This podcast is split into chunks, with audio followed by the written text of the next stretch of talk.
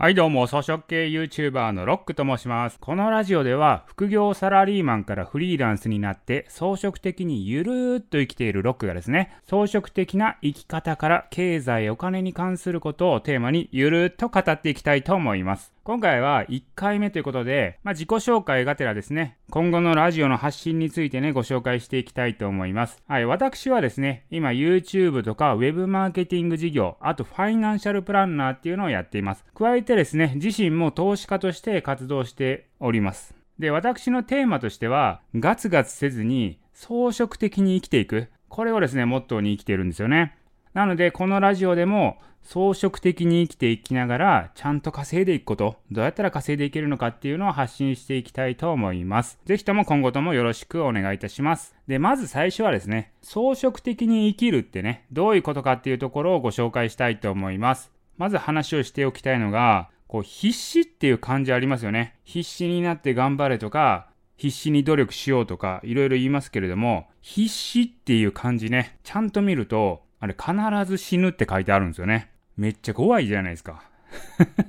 死にますからね、必死になったら。そんなガツガツせんでもええやんって思わないですか。だから装飾的な生き方って、まあ、必死にならない、ガツガツしない、まあ、ゆったりとっていうね、感じなんですよ。まあ、言うのは簡単なんですけど、これどういうことかというと、これ農耕民族的に生きるってことなんですよね。まあ、農耕民族って言ってもね、わかんないと思うんですけど、農耕民族と狩猟民族っていうのを、この2つをですね、少し考え方をご紹介したいと思うんですけども、狩猟民族っていうのは、まあ、獲物を探してですね、獲物を狩りをして、まあ、それがご飯につながっていくと。どちらかというと肉食系なんですよね。で、この狩猟民族っていうのは、こう、獲物を探しに行かなきゃいけないんですよ。獲物がないと、ご飯がね、食べれないと。生活が苦しくなって死んじゃうんですよね。いろんな山、ここの山にはですね、こういう獲物がいるらしいぞと、イノシシがいるらしいぞということで、みんなでイノシシを取りに行くわけなんですよ。獲物を探さなきゃいけないっていうね、大変さがあるっていうことと、この狩猟民族同士、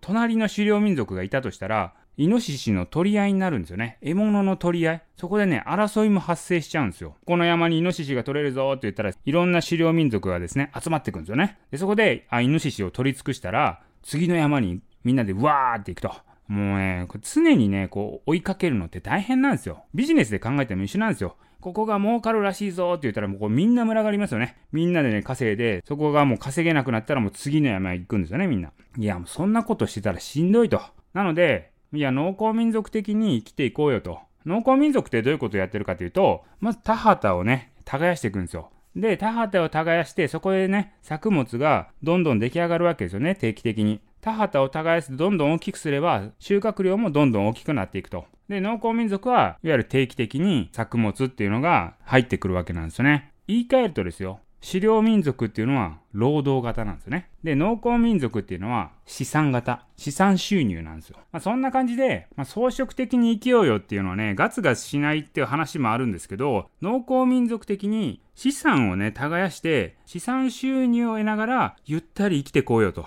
まあ、そういう考え方なんですよね。もう私もね、なんでこんな考え方になったかというと、私もサラリーマンやってたんですけど、サラリーマン時代はめちゃめちゃブラックでした。ブラック企業なんですよね。でそこで働いてて、いや、このまま働いたら死ぬなと思ったんですよね、本当に。早死にするわと思ってしまって、何のために働いてんのっていうのをね、本当疑問に思うようになってしまったんですよね。ある時なんですけど、これ病気になったんですよね。で、結果的にね、その病気は大したことなかったんですけど、その病気になって検査するまでの過程っていうのは、もうもしかしたらですよ、そういうすごい重病かもしれないと。もしかしたらもう命に関わるようなものかもしれないっていう状態になってたんですよ。まあ結果大丈夫だったんですけど、もうその時にも考えましたね。これ何のために俺仕事してんのかなと。こんだけ頑張って仕事しても死んだら意味ないなと。すべてなくなってしまうなと思った時からですね、もう装飾的に生きようって思ったんですよね。そこがターニングポイントでしたね。まあそっからですよ。そっからもうその考え方になってから、すごいうまく回り始めたんですよね、人生が。